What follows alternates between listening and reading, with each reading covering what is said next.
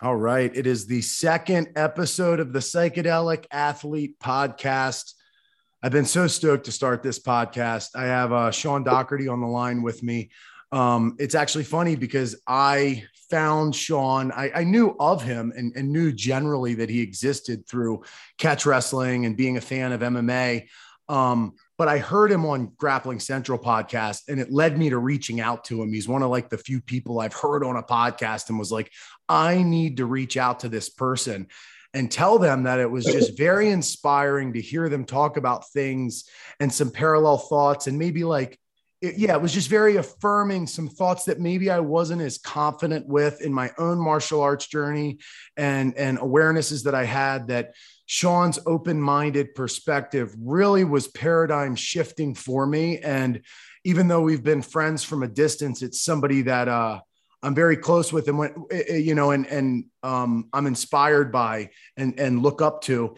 And when I made this podcast, I thought I, I could go out there and get a lot of guests that have some semblance of clout and have fan base. And I don't know them from Adam, and we may or may not have a good conversation. But yay, they have fans, so it might generate attention. But I was like, you know what? I have people that I love and adore that I would love to have conversations with.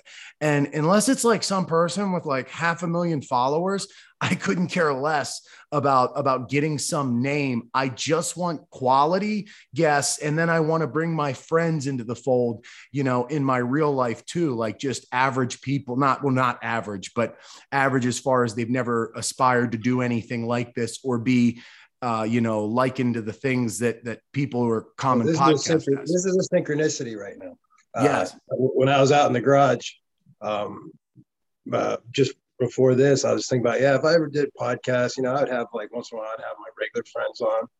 You know, people have nothing to do with the industry, you know, all the things that I do, just just to keep it real because it's, it's real. I think anybody, you you bump into anybody on this planet, and you get to know them, and if, you know, if you read their biography, you'd love them. Yeah. You know, there's not many people you wouldn't. I mean, yeah, there's some horrible people out there, but for the most part, you know, people are interesting, man. You know, yes. If you just stop, look, and listen, you'll find shit out. Like, like I'm really happy that you reached out to me and that because I like your stuff too. I mean, it's like uh, we're on the same page on a lot of things, and it was just a, it was it was. I'm glad I did that podcast because a few people reached out to me, you being one of them and uh, uh, I've kept friendships from it. You know, it was, it was pretty raw. I was pretty honest with everything I talked about in there. But I mean, like, uh, if you, you listen to anybody at, at any given moment, you'd be intrigued. Yes, dude, and and it's crazy because honestly, there's oftentimes the people that that don't try to go out of their way, the people who are like, you know, fuck the whole Instagram thing, fuck social media. I just live my life. Those are the people where you'd kind of want to twist their arm. It's like the there's a lot of people out there that aren't doing everything they possibly can to be the the atypical podcast guest. Look, look at my Instagram. I've got maybe I forget what it is, maybe 70 posts, and I started that thing in like 2016 um, yes. I have anxiety over that shit, man, and I, I I have a hard time keeping up just with my phone alone, man. And it's just so anxiety. I mean, I get anxiety, like like it's like if I hear my phone ding and I got to communicate with somebody, it's it's a uh, it's a process for me to go through. It's really hard, and I and around this time of year, I'm really a non-communicative person. Like all my friends have to or I'll I'll ding my friends every once in a while, let them know I'm still alive and shit like that, or they'll check in on me. But I, I go dark, man. I I, uh, I am I'm an oversensitive human being, uh, highly sensitive. Uh, I probably got a lot of uh, um, mirror neurons. yeah, you know, I feel like if I I can't watch fails, you know, I can't watch skaters hit their head, uh, you know, off of you know doing rails and stuff. Um, I, I I feel stuff, you know, right away, and and when I communicate with people and I go out in the world and I do things and I'm around people, I have to smudge, man. I have to like like I'm like a cockroach. I got to clean myself off of the humans. Right. And it's the, the energy is just too much. And um, by the end of the year, after the summer, where I'm just high energy on fire and I'm going, going, going, and constantly uh, immersed with people around this time of year, the sun goes down uh, it's, it's kind of like the reset. You know, people think that this is a bad time. You know, like like SADS, you know, seasonal affective disorder. You know, you get depressed during this time because of lack of sunlight and stuff like that. But to me, I was I've been thinking about it in a new light that it's more of like a forced uh, slowdown. It's a forced recovery in a way. Mm. It's, it's, telling us to slow the fuck down, follow nature, man. You know, follow yeah. the rhythms. We, we've broken rhythms of everything. We're out of rhythm with nature so fucking bad that we have to create these fucking boxy, square, concrete, rebarred lines and, you know, and confine ourselves in things. And it's, it's nuts. But yeah, when we're more in rhythm with everything else, it's, it, it, this is a time of year to recover, to hibernate. You know, uh, I used to do, of all things, slam poetry. And when somebody would say like a line that resonated, people would snap. And I just thought, like, I want to start a thing on my podcast now where I snap one because I wanted to snap when you started saying how you weren't thinking about it in the old light and light that you were thinking in. Like it was a snap moment. Um, and and yeah, you, are true to that, man. And it's funny because yeah, I'm, I'm friends with you on Instagram, and people probably follow you on there, and they might not. They they I'm about to read just some things that that you know some of your accolades and it's you're probably the type of person that almost cringes to hear people say all of the amazing and what not cringes but like you're not the person to write in your bio all of these things. Like, I, all right, I'm a big fan of the Ultimate Fighter. We've even talked about the Ultimate Fighter a little bit. And sometimes I, I check these people out on Instagram. I follow some of these these you know characters from the show.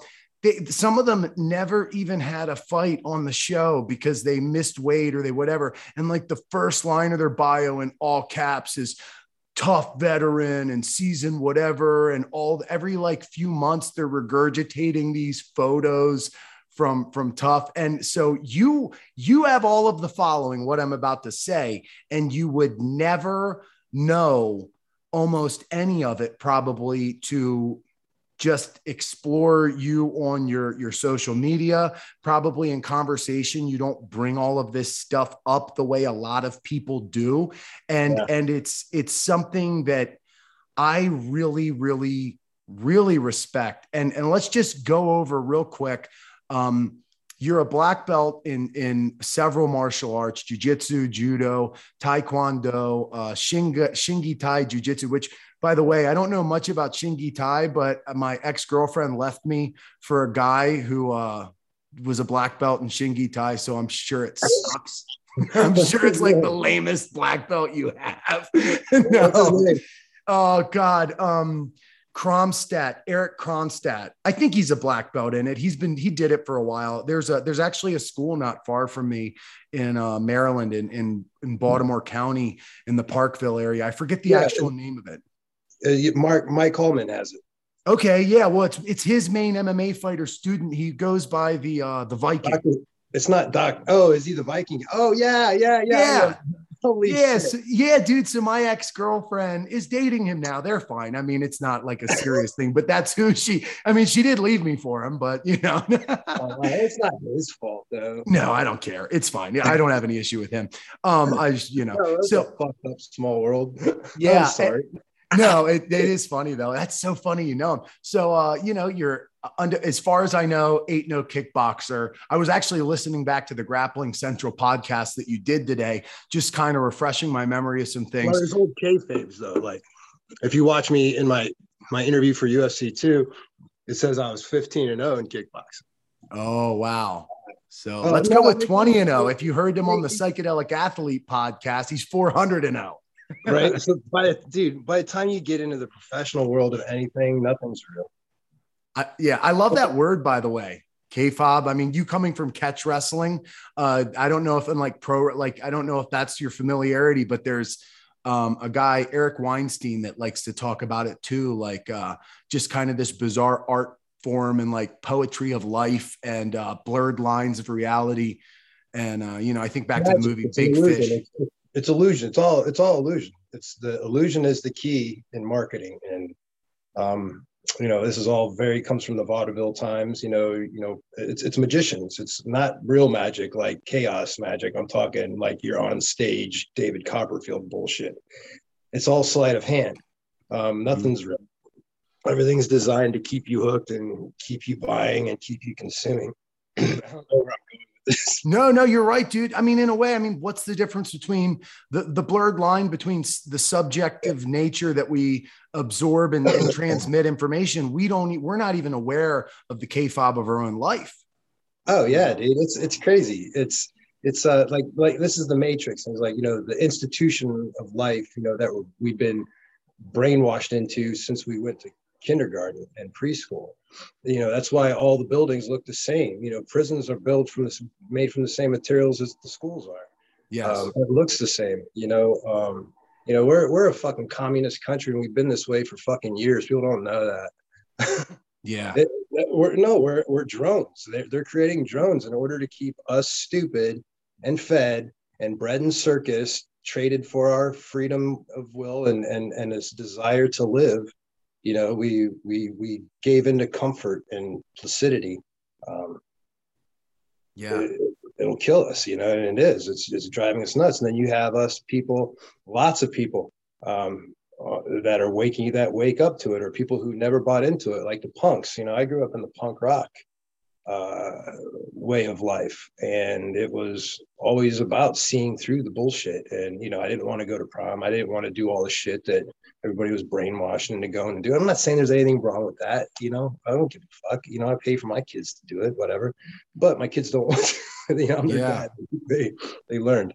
Um, but they they they saw the bullshit early as well and i wanted to raise my kids that way i didn't want them to be fooled and to have their feelings hurt because something no somebody didn't ask them to something or they didn't do this social thing that everybody else is doing because it was it's it's all by design to keep us distracted from real things in life about actually thinking about life and death and real love and and and how to change the world and how to change ourselves. I mean like the shit we should be thinking about.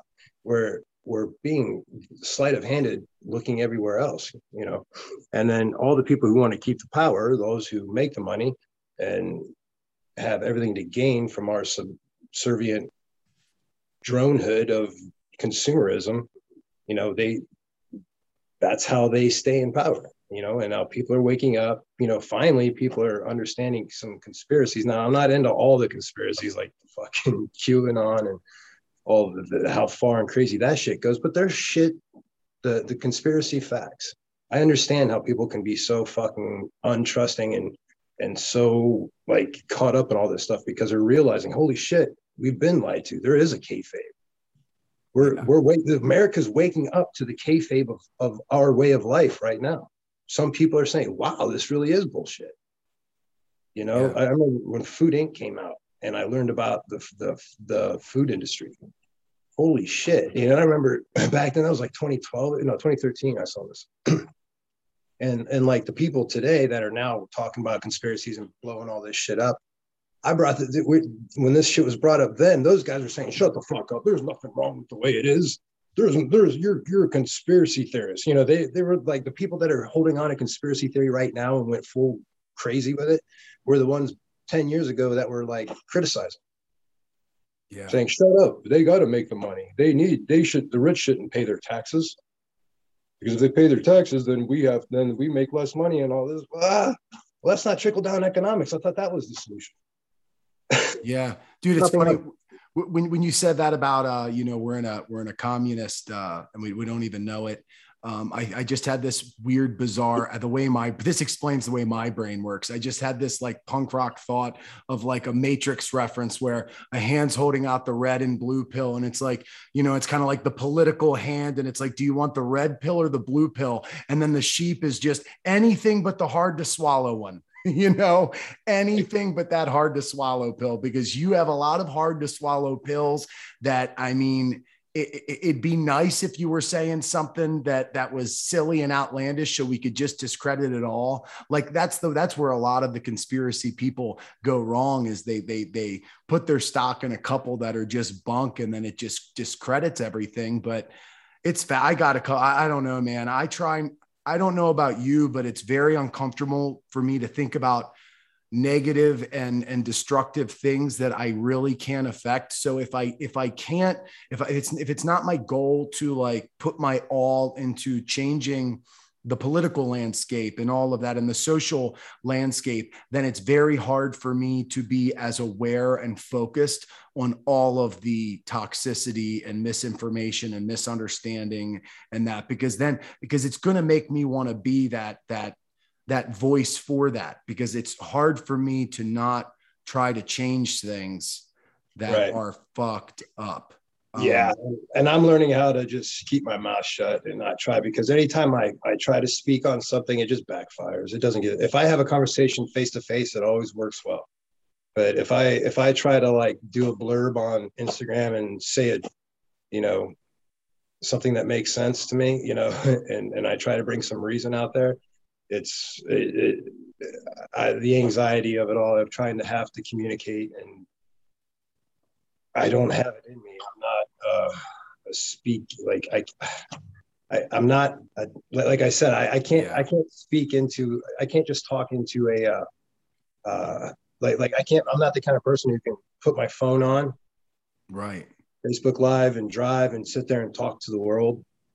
You know, talking with Joe Pen- Pera. yeah. Uh, it's like I can't do that. I have to have engagement. I have to have uh, dialogue. I have to have guidance too because I, I forget shit. You know, yeah. like I'm, I'll be sitting here talking to you and I forgot everything I just said. You know, that could be, you know, it's all the compound concussions from my career, but yeah, but yeah. So okay, so back to that. So the the quick downhill of it all is, uh, you know, I started martial arts when I was uh, in 1990. Uh, the same, I think it was the same year the movie uh, Say Anything came out. John oh Cuba. yeah, great movie. Yeah. For the '90s, um, and then uh, did the you know they had, had the eight no record. Um, uh, local fights, you know, around Ohio, Indiana, Pennsylvania. Um, no big deal. West Virginia, but it was just small potatoes, American kickboxing, everything above the waist. Um, and then we, let's see, fast forward um, to November, what, 14th it was, or November 11th, maybe November 14th of 1993. No, 94. It was, uh, no, 93 for UFC one, right? Mm-hmm. I, I think I'm, I'm bad with dates like that. Yeah, yeah. yeah. So I watched UFC one I tell my friends I'm going to be in the next one. Um, I had this feeling, I just fucking knew it. And then uh, the very next week, I fulfilled a commitment that I made to a friend, Kelly Gallant and Bill Gallant up in Buffalo, New York, uh, for a, uh, to be a judge and a referee in their karate tournament. Uh, there, they turned out to have be friends with Kevin Rosier, who was in the first UFC. Um, he's the one that uh, Gerard Gordeau stomped in the head over and over again. Um, at the end, or by you know, at the end of the match, he's one. He was he was just a hot mess, giant. If you know who Kevin Rosier is, you know who Kevin. So, I, tooth I, got I, knocked out, right? What's that? Is he the guy whose tooth got knocked out? That was Teila Tuli. His oh, okay. Oh, um, okay. But he was he was the one lay, laying down on the ground on his side. Yeah. Gerard was like stomping on him, beat the shit out of him. Anyways, so he was a pro kickboxer. I met him there at, at that tournament, and I asked, you know, I needed a coach to help me turn pro in kickboxing because you know after you know, I had eight fights and amateur, so I was like, oh, I want to go further with this. Wasn't even thinking about UFC. Forgot I even said, you know, that kind of stuff. It wasn't on my mind. I wasn't linking anything. Um, but he said, yeah, sure and I moved in January 1st, 1994, in Buffalo, New York. Um, and it turned out he was bipolar with a, a, bipolar manic depressant with a cocaine addiction. You know, it was a it was a roller coaster. Um, at the time, I ended up being homeless. He checked himself into the hospital, you know, kind of thing. But his manager, Charlie Anzalone, he was like, man, if I would have known this situation was happening, that he was having you move up here and all that kind of stuff, I would have told you, no, you know, don't do it. But since you're here and you're already living in hell and wasting all your time, why don't you go home, you know, um, and I'll see about getting you in the UFC. And I'm like, okay. He was, I went home. He flew to LA to sit down with Art Davie and Rorion. brought some pictures of me, you know, um, some headshots and stuff like that. I got a call and said, "Hey, yeah, you're going to be an alternate." in the next one, and then a week prior, two weeks prior to the UFC two, uh, I got a call from Art Davie that said uh, Ken just broke his hand in training, and I needed to take his place as a main as a main fighter. So I got pulled out of the alternates, and I became one of the main fighters. And I ended up being the first fight of the night. I fought a ninja named Scott Morris, and it was Big John McCarthy's first Let's Get It On. This was the first time he ever refereed. Wow. So like, and I didn't win. I did. I lost in like fucking 18 seconds, man. I got I got choked. I like he came running across the ring. I threw some punches and elbows and kicks. He wrapped up. He wrapped me up and he did a, a basically like a uh, tomoe, you know, but like head and arm sacrifice roll back, and I pulled his legs over on top of me where he's in full mount and he's got head and arm. I pulled him over on top of me. That's how much I didn't know, right? You know, like it's insane. Like I always have the shoulda, woulda, couldas. You know, if I would have known a little bit more, I could have done so much better. But I wasn't meant. To, I was never meant to be a champion. I guess you know, it wasn't part of my life journey, and it was that really hurt me. You know, like I did the, and also I had injuries. I had injuries all the time. Like so, I had UFC two, and then Ken Ken recruited me from there to go be a part of Lions Den, and that was that was in '94. It, it was like sort of original Lions Den. You know, your real original Lions Den is Scott uh, Fizak and um, uh, what the fuck's his name? Uh, Vernon White.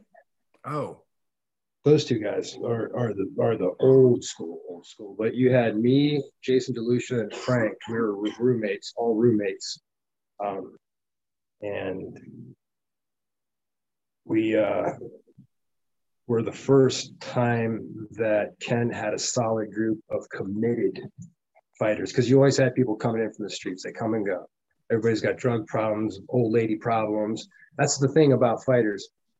That's what ruins fighters is their personal life. If a fighter can have their personal life in check, their career is going to be in check. It's going to be good shit. But it's yeah. always man, it's dealing with fighters, man. It's always their personal life. It's always fucking shit. Um, what was I saying? Crazy. Uh, you're just talking about you, Frank, all them. The the first time there was a, a, stable of dedicated guys who actually had some discipline.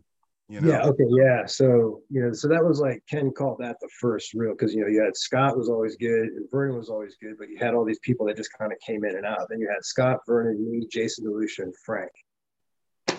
Um, that was the core. And then um, I got a neck injury while I was there. Um, and then uh, so I, then I had to I had to come home and heal up, and then I became a Mormon while I was coming home healing up. Served a mission, got married, and then I met John Saylor, and that's how I started with the Shingi Jiu-Jitsu and Judo. Wow. Was he a Mormon? No, no, no. It's just the Mormon is that got me married and on a mission. You know, right. Uh, I left. No, I, I left the church. You know, I'm no longer a Mormon back in 2016. When did you go into the Air Force? That was uh, so I was supposed to swear in on September 11th. Okay. 2000, 2001, but I ended up swearing in the next day on 2012, or I mean, uh, on September 12th. Um, 2001, went into delayed entry, went into actual basic on January 8th of 2002. And then I exited 2010. Yeah. Um, so so I, I do want to hear something I heard that you mentioned. Tell me the workouts that you guys did at the Lions Den, the physical training. This is like a lost part of uh, MMA, and it, it, may be for the better or for the worse. Yeah, probably somewhere in the between. Probably somewhere in the in between. But but tell me this damned workout you guys did as a team. I, remember you said something like 500 squats. Go from there, just general. So, well, context is uh, we were eating like bodybuilders chicken and rice, everything plain, chicken breast, chicken breast, chicken breast. We there's no fat on us whatsoever, no fat on our joints, nothing, nothing's lubed up. We're dry as a bone training like this. Fucking nuts. Anyways, yeah. So we got Monday, Wednesday, Friday schedule would be wake up uh, you know, get to what was it called, Twin Arbors gym, and lift weights from like eight to ten, like do a workout from like eight to ten.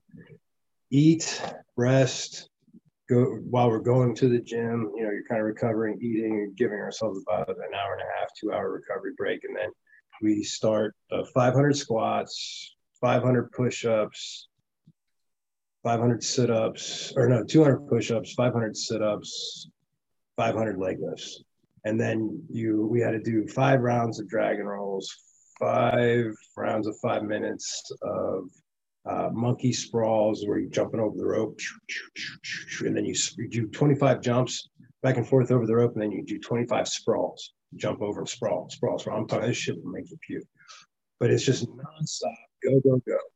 Um, and then after all that, then we do um, uh, what do you call it? Uh, uh, just tons of wrestling, just grapple, grapple, grapple, king of the mat, you know, uh, um, kind of shit. Just tons of drills. I mean, you're just going, going, going. Then, then go home, rest, and then come back around six, and then do a technique part for a couple hours.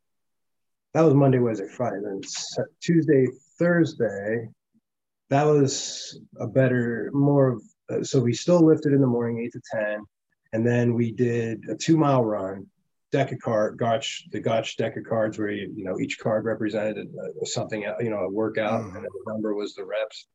So we would do uh, the Bible workout, um, lots of technique on those days, kind of thing. Uh, again, go back home, rest, and then come back around six and hit it again. And then Saturday was a technique day. Wasn't too hard, but Sunday was really the only rest. But now, it, was, it was the diet and just constant going it's so hard for me to i've never done a workout like that. Like I, have done like like i've trained uh, like i've done crossfit competitions a couple times. I've always like that's probably like intent training for that sort of thing is a little intense. But and like i've done like some cool like strongman blocks. And i mean i, I power lifted uh pretty you know for a few years competitively. And i've done other things but it's hard for me to so like do you get acclimated to that type of output? Is there a time where that is just like going for a few months like how a marathon runner can run a marathon and they can go and run 10 miles and it's easy but if you don't run 10 miles might might cripple you? Yeah it's i mean it's anatomical adaptation of course. But here's one of the things that it's you know, you, people hold it as a badge of a tough guy kind of thing, but it's fucking stupid. Is that it was pancrase? We we trained the Japanese way, right? Like Ken did exactly how the pancrase and the and the Fujiwara fighters did shit, so that when we went to Japan, we could keep up with everybody there. So it's well known that all Japanese fighters are fighting with an injury. They're all their fights, they're nursing an injury, whether it be a broken bone, a broken rib, a torn ligament or whatever. Kazushi Sakuraba is a perfect example of that. Um, but the same thing with Ken, same thing with all of our fighters that we had at Den. It was always known that we're going to be fighting with an injury. Right. And then that's why to people like me and you know my generation or like us, you know, like the, that mindset, we hear people pulling out of fights over stupid shit. You know what I mean? Like things that are like, wow, like I would never pull out for that, but okay. But as I look back, it's fucking, I see now. I made the connection that all that overtraining and poor diet contributed to constantly being injured. And imagine how much of a better fighter, like when Frank Shamrock broke away from Ken, that fucker shined, dude. That you saw his technique go through the roof. He right. he took he he went off further. It wasn't, you know, the, what what the Lions Den did gave a really good prototype of a team team aspect of training. And the only other place I've seen so far that really does it like that is strong style. That's where you're at for people who don't know. Oh, yeah, yeah, strong style. Okay, well, I'm not. that. well, you don't know, but like I, I'm taking a, a, a. I had to take a break from there. Um, that's part of the whole energy stuff. Right. We were talking about earlier. It gets overwhelming. Um, hard for me to just deal with people all the time and things like that. Completely amicable. That's my family. You know, that's that's that's my home team is strong style. Yes. So it always will be. Um, but um, I, I, I'm, I'm inventing some. I have some inventions that I've been working on for workout tools. Um, I needed to pour my focus in on. I needed to really focus on my family because me driving up there was. I never saw my kids because they would get home from school and I was already driving up. Yeah. So basically a second shift job. So I was all last year. I was disconnected from my kids. Plus COVID. You know, in the back of my head, I've had COVID twice now. I went ahead and got vaccinated. Now I am. I'm not anti-vax. I am not pro-vax. I am definitely anti-mandate. Right. That's where I stand. I believe in choice. Don't fucking call me a goddamn sheep for fucking getting a vax, you know, getting the vaccine. You know, I'll fucking I'll put my fist through your goddamn fucking idiotic face. I fucking hate that shit. Right. I mean, it's, it's like slut shaming. It's just stupid. You know, I, I fucking hate both parties. I hate you fucking both equally. I, I'm so disenfranchised. And when I hear someone say, yeah, but that party is better than the other, fuck off, man. You, anybody who believes this shit, I don't want fucking nothing to do with you. right. Seriously, I don't want anybody in my life that doesn't believe both parties are fucked and that it is the wrong way, you know? If they don't believe that they're friends behind closed doors and that they're doing exactly how this is their kayfabe. Jesse the Body Ventura wrote an awesome book called Democrats and Republicans. I sat and read the whole fucking book standing up in Barnes and Noble. It was great. It was that was my first big woo, because there's a thing that we, that most Americans don't even know this term. It's called political theology. It's cr- making the politics a religion. How many? I know so many fucking people where you would believe that they think that the presidency is Jesus Christ Himself, and everything is divine and everything is done by God's will. And these are the people who think that Christianity is our national religion. You know, it's like, shut the fuck up. We don't have that. That's an Islamic thing, you know, and you supposedly hate Islam. And if Christians in America saw a picture of an Islamic family with AK 47s, but yet you see these Christian families here in America with their AR 15s. What's the fucking difference? That's fucking radicalism. That's fucking crazy. You're putting what you're weaponizing religion. Fuck you. Yeah. Since I, since I think in memes, it all started with fucking Constantine to begin with. He's the first one to weaponize Christianity, asshole. Yeah. Since I Fuck think in memes, just like I the pill thing, I, I thought about how it's like there's a carton of eggs and the half, the one half of the, the eggs are like, fuck six. And the other half are like, fuck half a dozen. That's the way my brain part two. Yeah, yeah, dude. That- no, that's that's no, I get it. That's, that's no. I'm with you. I agree. I agree with everything you just said. Um, and you know what? It's like something that you could talk to somebody who's smart, respects your knowledge, doesn't disagree with you, but then somehow they wake up tomorrow morning and they think that the president is either God or the devil, depending on which side that they're on. They're either the best person ever or the worst person ever, because that's like easier. It's like everybody's got borderline personality disorder. That's what that's what that's can be. Uh, like, one second you're an angel, the next day you're the devil. It's like, oh, what- what's going on here?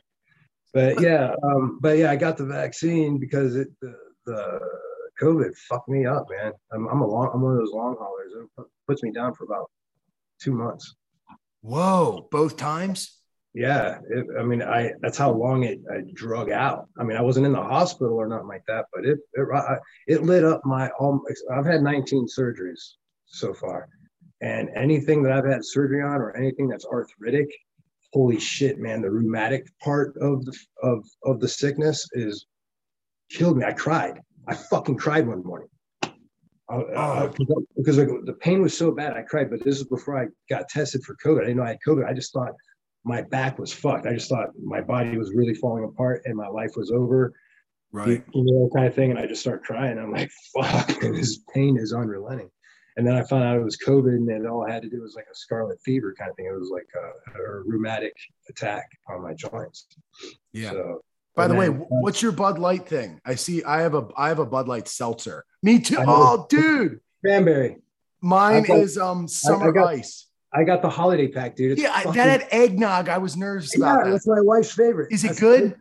Yeah, eggnog is good. So Ah, I get I get it because that's my wife's favorite, but this has cher- cherry cordial. Holy shit, it's That looks good. That's what's in this pack. cherry cordials in it, um, and then you have sugar plum, and then this is cranberry. Yeah, if I don't like the eggnog, I'll just give it to my dog. No, I'm just kidding. But I'll tell you, they just came out with the sours, the Bud Light Seltzer sours. Those are amazing too. Oh, I gotta try. Yeah, that. it's it's got uh like a blue raspberry one, an apple one, a watermelon one, and then a lemon one that tastes similar to the. You know how many the- people that be watching this who are gonna be like, "You fucking." the second they find out we drink seltzers, they're turning it off. What's wrong with you? You're mad. Yeah. I got a. Fuck you. yeah. My, my Uh. beard levels it out. It's okay. yeah, exactly. The fact that you can kick somebody's ass and had 19 surgeries and CTE makes the makes the seltzer not that big of a deal. One thing I it, it, um one thing I definitely want to talk about. It's something I can relate to to a degree. Um I know you've talked about it before. Talked about having a tougher time growing up, uh, being kind of an alternative minded guy, and and I guess getting picked on and just hating your situation. And from a, it's something that struck a nerve. Hearing it again, listening to you was the thought of from like as early as you can remember essentially having suicidal thoughts that maybe stemmed from your parents getting divorced at such a young age or or from other things. But regardless like literally at an insanely young age dealing with that sort of thing and how that gets ingrained in your DNA even if you know better in a way like like you know you're talking about these seasonal things things like that I can relate to despite being on the other side of things like that still having a bizarre connection that, that maybe the average person doesn't understand. I'm not hijacking and, and speaking for you. Oh no, you're fine. Tell me a little bit about you're, like, you're accurate as fuck. I don't. Yeah. good. Thanks. yeah, tell me a little bit about like what, what growing up, um, the, the psychology, maybe, I mean, it's probably what led you to be, you know, a good fighter, a sensitive person, an understanding person that some of the things you've touched on, but yeah, I guess the ultimate question too would be also like on the brighter side of things, like turning points in your life, like maybe having kids, maybe achieving some level of success, accomplishing certain amount of goals. Were there times where you felt like you were completely on the other side of these sorts of notions? So, yeah, like it kind of goes to that, like that I'm a, a hypersensitive human. I I've taken. Imagine like, like I the amount of information I take in and absorb is like a fucking shotgun blast, right? And the average person might be, you know, like the, a normal, you know, uh, non-divergent brain might be, you know, like a 20 ounce or, or I mean, not 20 ounce shit, Yeah. like a, like a nine millimeter, you know, of information. But this is just like, ugh. so I always saw shit. Like when I was a kid, I saw through the kayfabe of life. I would ask a question like, oh, well, let's just do this. We why why isn't why don't we just fix this or this and that? And somebody says, well, that's not how it works. When the answer is fucking obvious and you know how to fix something and you know how to take care of something, and somebody tells you that's not how it works, and you're five years old, six years old, you're it's like that's fucked up. I already see what you're telling me. I understood what that meant. It wasn't like, oh, okay. Right. No, I, I I was like, no, Yeah. no, no. And they're just telling me to shut the fuck up. I was the guy that was always being told, shut the fuck up. There's nobody behind the curtain. You know? so that was depressing. That I had all this love and and desire to help and do things for other people, and it was squashed. And no matter the things that I said, my per- point of view and my perspectives of the things I ever said, I was told I was always told I was fucking weird. I would just say the weirdest shit, weirdest shit. And I, I look back, and I'm like, no, man. All any adult that would hear me now, uh, as a child then, would have been like, no, that's profound, that's good, and they would have like, no, let's nurture this kid. Shit, man, this kid's on a good path. Let's nurture him. You know, um, let's let's let's really take these things. But I was a latchkey kid. Um, like my nobody knew I had depression. Nobody fucking knew that I wanted to kill myself at such a young age um, you know, I was I, I was being a latchkey kid, you know, five years old, six years old, and you know, 13, 14 year old neighborhood kid had me suck his dick, you know, that talk, you know, through psychology, talk me into it, you know, shit like that. And then I gotta wonder what's what's up with that with, with that kind of shit.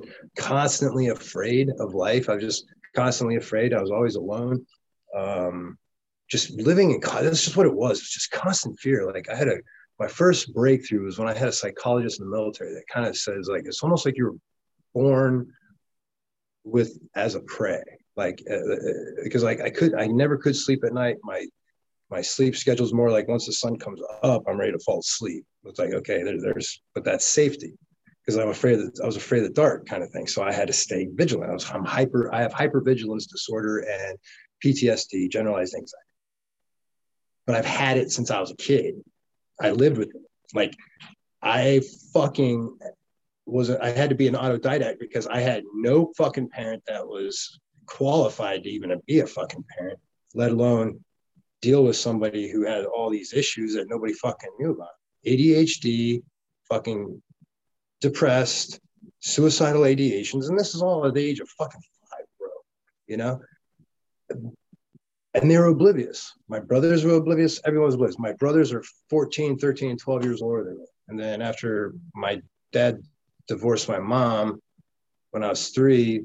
They he got remarried, and then you know I had my little brother and sister who are four and eight years apart from me, and then they got divorced, and then had stepbrothers and then they got divorced and step, you know I so they're, they're and I was just constantly drugged through things. You know, I was drugged through by my dad's ego and his narcissism. I was drugged through by my mom's narcissism and her ego, and those two hating each other and fuck, bro. I mean, I'm just thinking about it right now. I mean, I'm kind of yeah. like, it's, it's like, like I, I, stop and think about it sometimes, and I, I have to give myself some credit, you know, because I fucking made it. You know, I've got, I've been married Amen. for 25 years. I've got four kids, you know, three boys and a daughter. Um, you know, they're all balanced. Yeah, we have, there's some depression in this house. It's genetic.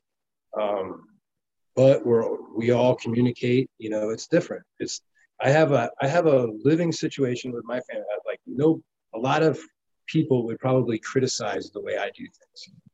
They would judge me and criticize me, but I know that what I'm doing is right. Just like when I was a kid, I knew what the fuck I was doing was right. I knew my my the way I was thinking was right, and everybody else was wrong. And I'm not saying that like a narcissist kind of thing. Everybody's wrong and I'm right. I'm just saying through trial and error and through my life experiences, I know I was right, and I know I'm right now about how I am to be. And it changes because yes, everything fluxes. You know, the I on, on my Instagram page, you know, I have one of my epiphanies in life I put on there, and the the the the goal is fixed and permanent, but the plan is flexible and disposable. Mm. Yes. You have to change your plans. You have to do different things. You're always changing. You're always growing. And if you're not, if you're always stagnant and you're doing the same things, like in lifting, anatomical adaptation, that's why the conjugate method works, is because it takes it's constantly changing things. It doesn't allow you to adapt. Adaptation is what will kill you. You have to constantly be shocking your system, taxing your central nervous system. You know, that's what causes plaque in the brain is lack of uh, figuring shit out, like having problems to figure out, doing stuff. Placidity will kill you in so many ways. It will clog your arteries. It will um, cause your brain to plaque up and give you Alzheimer's, you know, give you dementia. Yeah.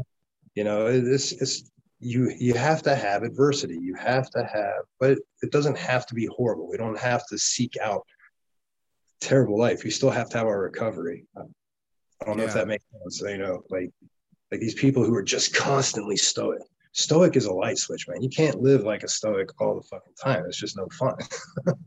no, I'm a hedon, hedonist. So yeah, I I think uh, I, I, mean I can definitely 100% relate to you. Like the idea of maybe having bad stuff happen to you, being around um, different forms of narcissism, different forms of, of abuse, um, d- depression, um, you know, maybe suicidal thoughts. I can't say that I had direct suicidal thoughts, but there were many times for a large chunk of my life there was nobody I w- wouldn't want to be as much as I didn't want to be me and I hated everything about my situation uh, on a whole for years and years uh, in almost every way. You know, I just dreamt of being other people and having other people's situation. I mean, there were individual things I took pride in and, and things that I liked and, and in my family, like I appreciated things, but I can also relate to that mature sort of um, scope where like, I mean, if I had a moron teacher at five, I knew they were a moron like like at, a forever i've always had a good litmus test of when someone is smart and when someone doesn't make sense. And that part of me i mean i'm mature and i'm older but sometimes i look back to things that i thought of or i'll come across something i wrote or something when i was like a ninth grader and i'm like wow like am i dumber now? Like holy crap like i i was pretty astute man you know i in in ways. we had it right. We were right yeah. but they fucking tried to like I did it for a while, man. I fucking became a Mormon. I fucking I went from punk rock skater to polo shirt wearing Mormon shirt and tie, you know, stopped listening to all my music and only listen to gospel music, you know, and classical. How old were you when you got into to Mormonism? 19. It was right after That's I came home from yeah. Lions Den. I came home from the Lions. Oh wow, I was at the Lions Den. I OD'd on meth. There you and, go. Uh, I had my first um, drop into the DMT realm, like mm. uh, you could say, like it's my I had favorite. an experience kind of thing, and that I woke up. So like I was going, I was on my fifth day. I never did meth before, right? And um, I always just wanted to. All my friends in Akron, you know, always they're always talking about it, just always talk, like yeah. get on talking, and your face hurts the next day because you're just talking, talking, talking, blah, blah, blah it's just so fun. It's just blah, blah, blah. So I did it and I just, I was doing it by myself. I was like Jason and Frank were around. Uh, they didn't want any of it, but fifth day, my heart was going. When you know you're about to keel, dude, you know, it's like something's up. Like, so I had my hand on the phone. I was about ready to dial 911 and and I just was saying, I was just like, I don't want to die like this. I don't, I'm not a drug addict. I don't want my family. This is what it was. I didn't want my family I didn't want it to go out like that because I didn't want because it wasn't the truth. I wasn't a fucking drug addict like that. I was just literally my first time. I was fucking stupid. I didn't know what the fuck I was doing, and I OD'd. Um, so I'm saying this prayer, if you will, and all of a sudden I just heard this woman's voice inside my head say, "Go to sleep and all will be well." And I'm like, next thing I go sit on the couch, close my eyes, I hear it again. I go out, I wake up the next day, I walk outside, and the fucking trees are talking to me. Not like this talking, but they're communicating with me and they're mm-hmm. telling me that everything has a soul, everything is alive, everything has intelligence, and they're all aware. And and they said basically like welcome to being aware, you know, and it never left it never changed. So it was like, and I kept having these feelings that I had a work to do, that I had something I was meant to do, and that I need to be alive, and all these kind of things. So, and then I, but I had this feeling of, oh, that I had to make some changes. I had to do some things. So my buddies became Mormons. They shared it with me, and I thought this was the sign. You know, like this co coincided with the feeling. I thought this was this. I didn't have the word synchronicity back then. This is 1994. Um, but I, I, that's what I put two and two together, and that I was supposed to do this and go on a mission. Like these were things I had to do, and I had to change everything, dude. I had to quit smoking weed, drinking alcohol, coffee, tea, tobacco, and I had to go celibate. Yeah, no more meth. Drinking off. Fuck, dude. Whoa. I mean, I put myself through the psychological stoic ringer like a motherfucker. I mean, I I went two and a half, three years with no sex. Wow. So I got so I got married. Yeah. I mean, in a way, does it sound does it does it sound like something that you really, really needed? Like in a way, was it like well, yeah? You like when you got someone telling you you're like this is how Christianity works. Your life is fine, right? Somebody comes in and tells you about this guy who died for all your sins that you didn't even know you fucking had. Yeah. You know, they're gonna tell you how horrible you are and everything you're doing is wrong and there is no fucking chance. And then they say there's this guy who fucking did all this stuff for you and, and so you can go to heaven, even though you never knew there was a fucking, you know what I mean? It's like, right. so, eh, it's, it's fucked up. yeah. It's, I don't, I don't buy, I, I'm, I'm completely, completely disenfranchised with God and religion. Yeah. Child. And I'm like, no, I really just don't believe in God I mean, like people do conventionally to be honest though you know it's one of those things like i have a couple very intelligent friends good people you know one of them intelligent as hell, seemed like the nicest kid, sees the best in people, is a good person, is a positive energy he got hanging out with with white supremacists supremacists at the end of high school. And and even now he still is like a removal from that but sometimes like shit like a liberal president and stuff like that makes him just kind of sound a little bit like borderline white separatist. And he's only been able to pan back and dial back. He needs the the psychedelic breakthrough or something or some sort of an epiphany. But and then another one got into like a gang, you know, attempted murder, that kind of. So it doesn't it seems like you got an experience that you were able to fully remove from and go through something very pivotal yeah. and and good. At first I was pretty, you know, I was like, man, I wasted so much time. I I so many things I would not have done. But you know, I would never would have met my wife, man. I mean, like I, I can't imagine anybody else, you know, that could put up with me. Yeah. You know? For this for 25 years and want to for another 25 more you know? Um, she's great. My kids are great. Um, but i also i traveled and i did things. I served a mission. I did shit that nobody a lot of people can never say they will ever fucking do in their life. I was a god i was a fucking missionary right? As a matter of fact I, was. I had tattoos too i had all my foreign tattoos and stuff. So i remember this one time i was riding up bonanza this fucking hill. It's like this there was all these goth kids standing outside this like church or whatever, and they looked over and they go, "Mormons suck." And I, and without hesitation, I go, "Fuck you!" and they're like, and I drop my bike and I start walking towards them, and my companion is still riding; he doesn't know what's going on. And we have this rule where you have to be with your companion, like you can't let him out of your sight, kind of thing. So I'm like, fucking lucky got back on my bike, caught up to my that's that's funny. You're like the one Mormon who could be like, bro, I'm more fucking goth than you. You don't know. And there's, these, there's these skater kids once that we were walking, doing our tracking, and they were making fun of us. And I walk up to one, I kind of get in his face. Let me see your board. So I fucking do a street plant. I, I start skating and I do a street plant. Yeah. and then a street plant, and and I taught them a lesson. yeah, exactly, I taught, bro. I, taught, I was I taught them a discussion, a more yeah. discussion. I was born suicidal, you fucking poser. you know? yeah. Get out of here, hot topic, man. Dude, that was another thing, man. Being surrounded by these little fucking dorks. I was 22, I was no, 21 when I went on my mission.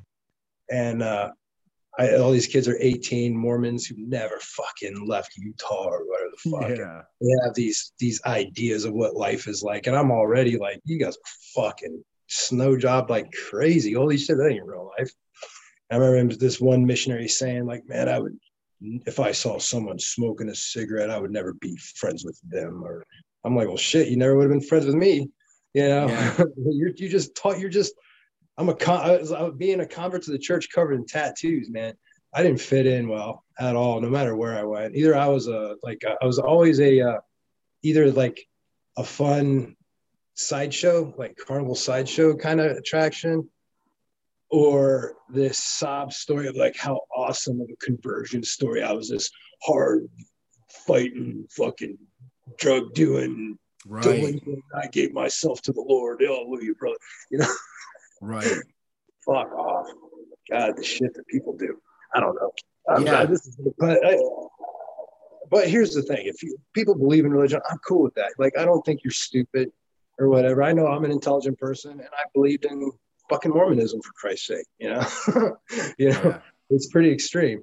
Um, you know, but it made the most sense to me you know it had a lot of scientific more scientific type explanations of things more plausible reasons like we have a mother and father in heaven. It wasn't just god just being an old dude. We actually have heavenly parents and that we all lived there as spirits before we came to this earth. And this earth is for us to obtain bodies to experience this pain and uh, to experience hardship you know you know leaving you know not being trust fund kids anymore you know and then our whole goal is to go back with honor you know, and then yeah, be resurrected, do your body, become a god, and be like our heavenly parents and have our own children, and have our own worlds, that kind of stuff. That was appealing to me, honestly. You know, it was a cool. It was better than playing harps and floating around clouds, kind of having afterlife yeah. story. You know, it's, it wasn't. That's not fun. I'd rather be in hell getting poked in my ass with a pitchfork or something. That if that's if that's how it is. yeah, so, yeah but yeah, so yeah, I did the I, I had the epiphany and and had my first like touch with near death or whatever. But i'll tell you you know like you know dmt is is near death. I mean it's that was that right there helped me a ton with like leaving like when i was leaving the church and trying to reshape myself and help myself with the ct yeah, I don't know what if I don't have an actual diagnosis, but motherfucker, I've had compound concussion after compound concussion, and the way my brain works, um, I, I have to get checked out for TBI. Yeah. or something. Um, but so you mean doing doing DMT post or or integrating out of Mormonism? You mean is what you're referring yeah, to? So so mushrooms and DMT and LSD were a real major part in helping me break the programming. Yes. The brainwashing of life. You know, I gave myself all that. I mean, like what really started doing because I mean, I was a like so when I was before the church, I was, you know, the punk rock Democrat, you know, you know, the liberal kind of thing. And then when I joined the Mormon church, I became a very extreme conservative. Okay. Mm-hmm. Um, even I would have been fine with Christianity being the the world religion kind of thing. Like it was it was weird. Um, very I was very like leaning fascism, you know, kind of thing. It was it was weird. Um, but then when I was in Okinawa, when the tsunami happened in Jakarta, in Sumatra, I was first Amer- one of the first Americans there to open up shop and help get supplies in the region. Um, something happened to me on that trip, man, where I'm around all these people where everything was taken from them and everything's just they're just smiling and happy. It was just it was just a major shift. It was a paradigm shift of reality from what the Mormon paradigm was and the conservative paradigm was of how everything is. There's traveling the world just was different. It opened my mind and eyes to to to fight my cognitive dissonance. Um, cognitive dissonance. Uh, but uh, it was the worm turned. I gave up politics. It was like, okay, no more. You know, I'm not into. Just something happened. I don't know. It wasn't any one thing. It was just this overwhelming thing that's spending 50 days in a tsunami destroyed region, you know, and being around people who don't skip a beat in their happiness. It was just nuts. Um, it was a major shift for me. Um, but yeah, I uh, I kind of threw took off the gloves of nationalism and uh, became more of like uh, like like what you would find in uh, liberation theology. Like we're all legals, you know, we're all trespassers on this planet. You know, boundaries and borders are imaginary things. You know, it's like we're like I was me and a friend were talking about time. This is like a fucking prison planet. Humans are the only fucking thing that will imprison ourselves and each other you know we, we do it like think of city block it's a cell block. Your apartment building or your house it's your cell. You know? Yeah. You know it's uh it's like everything about it is is designed to be a prison. You know it's like i like like these romantic ideas of alien battles and stuff and that this was a a place for prison you know and aliens fucking didn't want to do the work because it's all hard work so they took monkeys and spliced their DNA and made us so that we could be their slaves and work for them. You know what I mean? But doesn't that make sense right. that we're just slaves? We're, who are we slaves to? right.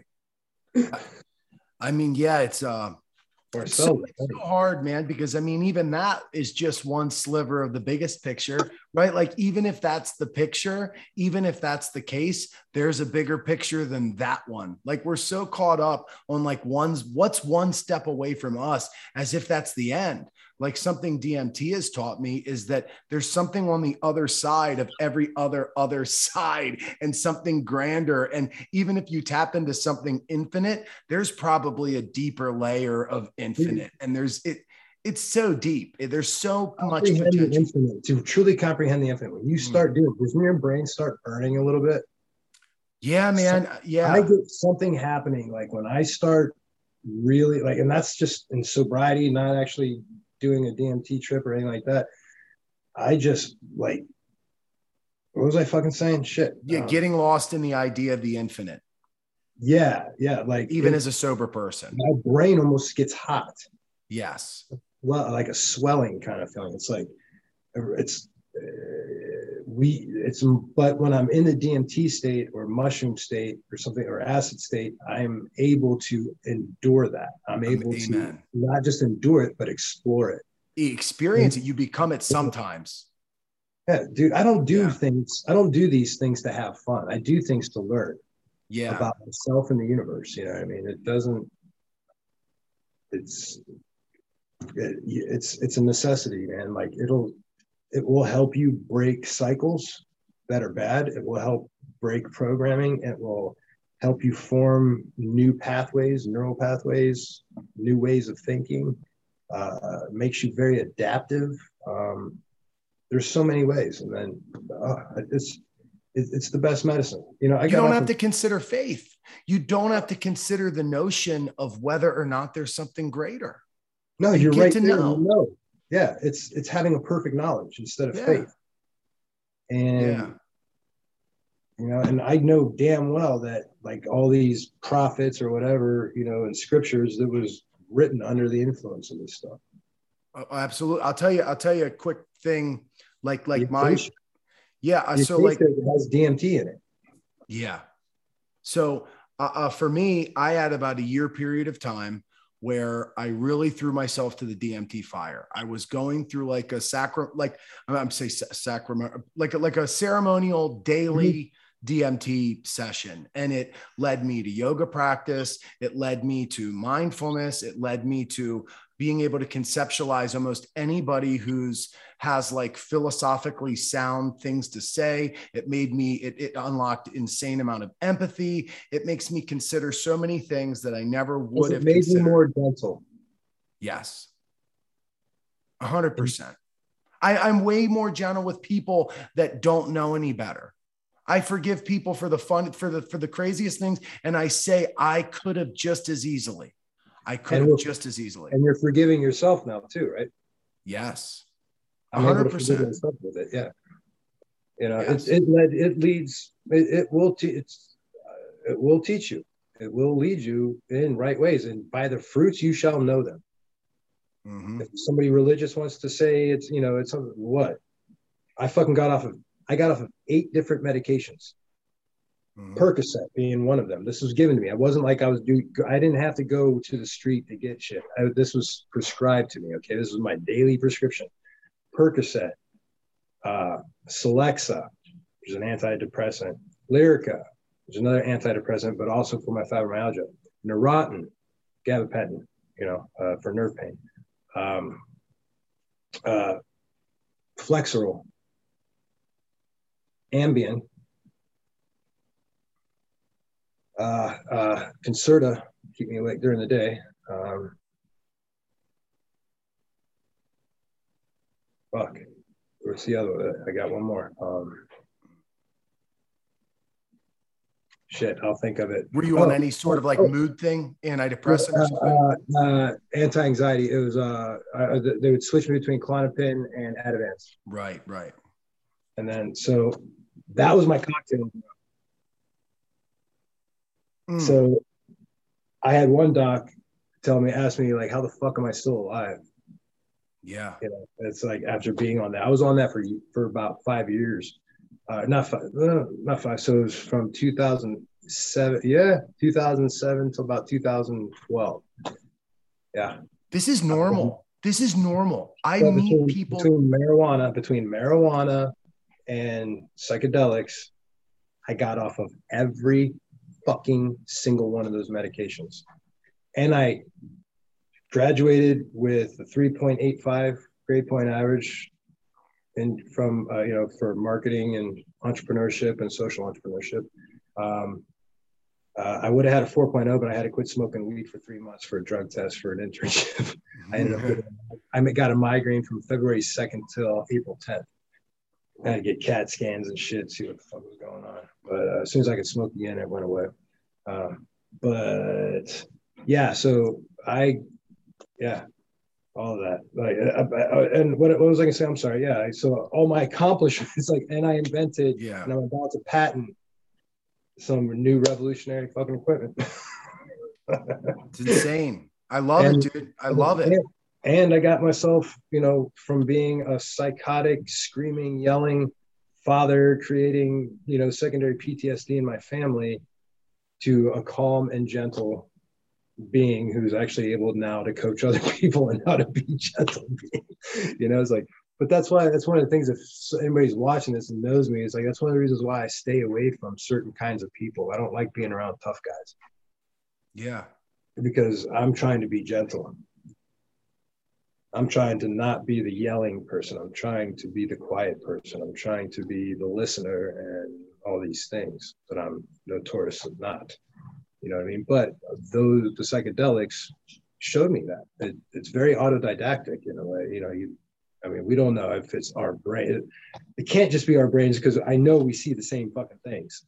You know, we, I see it when somebody draws their experience. I'm like, yeah, I've fucking seen that and yeah. we see it in art all around us most stuff you know and then i've learned through the wim hof method of how to create a dmt dump without even smoking oh, i have yeah. I, do, I do dmt every single day about three times a day from the wim hof yeah. dude i i'm where i'm actually participating like like some like for some people it's when like they think they're going out like they'll stand up and get that lightheadedness. I don't get a lightheadedness. I actually drop in. Everything gets the you know the oh yeah. the, the, way everything looks and that thing and i'm not about to pass out or anything but i'm in the you know kind of like i'm being shook up and i'm seeing everything and it just it happens literally about two to three times a day dude against my will for me so, i go ahead go ahead what were you going to say oh no it's just it's just it just happens against my will it's like it's so cool it's not scary it's not bad and it's not a yeah. flashback like what people oh that's probably a flashback and that's bad. no it's I do the Wim Hof method of breathing, and when I do the, that breathing, I know what's happening. I know how to tap into it now. I don't even need to. You it. feel great afterwards. No, uh, for me, I do a weird thing where I'm like sniffing as if I was a dog, like fire breathing and allow like something to sort of like open up in my belly to where it's very overwhelming. And then i start to feel something generating inside me that doesn't happen with other forms of rapid breathing for me for some reason. I think it's just because i have a chronically like closed off diaphragm. It doesn't matter. The point is when I do it. And then I just need to tell myself to make it past the discomfort and close my eyes and go internal. And it's like beyond passing out, it's like beyond hyperventilating. Yeah. And it's like going external through going internal. And you get like just this you become more and more you just a very heightened state of everything and then it is like the door is opened and you're experiencing things that and what's so wild about it is you don't even realize when it's happening, usually, that it's different. You don't even realize that you're there yet. You're like, okay, keep doing this. Eventually, I'm going to be, yeah, I feel like it's coming on. No, dummy, it's already there. you don't even realize you're like seeing like this crazy shit sometimes, you know, sometimes. Yeah, yeah, it's it's it's it's wild. Um, Aubrey Marcus just did a thing where he was in the darkness for like three days, and he just a DMT trip just started coming on full blown, and he stayed yeah. there, and he was able to talk through it. He was able to realize it, and it's like this is something that people from back in the day were tapping into on the regular. Doing, on the regular, DMT, those things are they're just they're they're just little uh they're sneak peeks for what yes. we can do we can yes. do these things on our own. We can get there. The first matter of fact, uh, I was what like 16 or 15 years old, and I was meditating in my living room, just doing breathing meditation that I learned from martial arts. And all of a sudden, I was like almost like weightless, and like my, I just kept my eyes closed, but I just felt like this opening, like my body was doing this and opening up. And uh, there's, I was in after I did DMT, I'm like, that's what that's that's exactly what happened to me when I was 15. That's exactly what I experienced through meditation. So like these things are just kind of like sneak peeks or like crutch. Like yeah, sometimes I, I don't we don't have we're not in the mind frame to get ourselves there or whatever. You just need to just fucking go into DMT land and get your answers, or you know, you know, do the discipline, you know, and try getting there without it. Yes. Yeah, one hundred percent. And I only know to the level in which I've taken it. Like, like there, I know that if this, if it was my goal, like if I was in in a jail cell and it was my goal to get to DMT land, I think I would get a much purer, clearer, cleaner version and even stronger version. And and parts of me would stay there. Like you know when you become one with the infinite and you come back it's like part of you stayed there. You it's something that's it's not even whether or not we can go there. we're always there. No it's it's it's what it is. It's yeah we're always there. It's, it's just yeah. You, are just coming yeah. back a little haunted that's all. You're, you're keeping, yeah. you know you're it's you're able to just see more man. I don't know. It's it's yeah. It's, it's right. It's a good thing. You know, uh, I really truly believe that it's a good thing.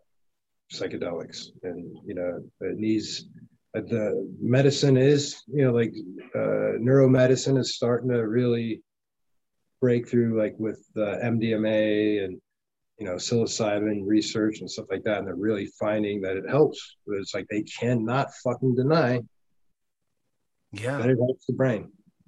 And like I got to think about it. My mom's got Alzheimer's. My grandmother on my father's side had, had Alzheimer's. I have to protect my brain. Marijuana yes. and psychedelics help with those things because it keeps the brain firing, keeps it going. Remember, like we don't want to let it decay. We don't want like when we sit too long, we rust. You know, a sitting duck is a dead duck. The only thing that keeps me going after all these surgeries, I mean, I got fucking two titanium rods in my lower back and a plate in my neck you know, and then my SI joints are are falling apart right now and completely arthritic. It's it's hell. Um, but I still one thing I learned in an acid trip, and my intention on an acid this this specific acid trip was how to heal, and I was I always avoided the pain, you know. But now in, within this trip, like I was trying to get, I learned I actually learned it taught me how to fix my SI joints on a daily basis, on how to get them to be set and good for the rest of the day. Oh, dude, hundred percent. No, I, I somebody that when you were talking about the nerve pain, the chronic pain, all that. I mean, I can relate tremendously. I mean, I through from powerlifting, from being obese when I was younger, from just bizarre things, injuries. I mean, I don't know what's wrong with me, but I don't want to know essentially. But but I, I've seen the light. I've seen the sides of things that you can figure it out. You can find a way to subjectively both reverse engineer and figure out and mentally and physically be on the other side of it given any circumstance. It's not that surgery is necessarily right or wrong. It's not that a medicine that helps is necessarily right or wrong, but there is a way to align and figure yourself out. And I've been shown that it's an emotional thing, it's a physical thing, it's an any, it's abstract, it's greater than that. It's it's skeletal, neurological, muscular, it's it's fifth, sixth, seventh seventh, eighth systems. It's a it's a chi system. It's a it's a chakra system. It's all of them. Yeah, it's it's all. We, we are we have we're the total package. We have all the knowledge and all the information within us. It's all there. It's always been there.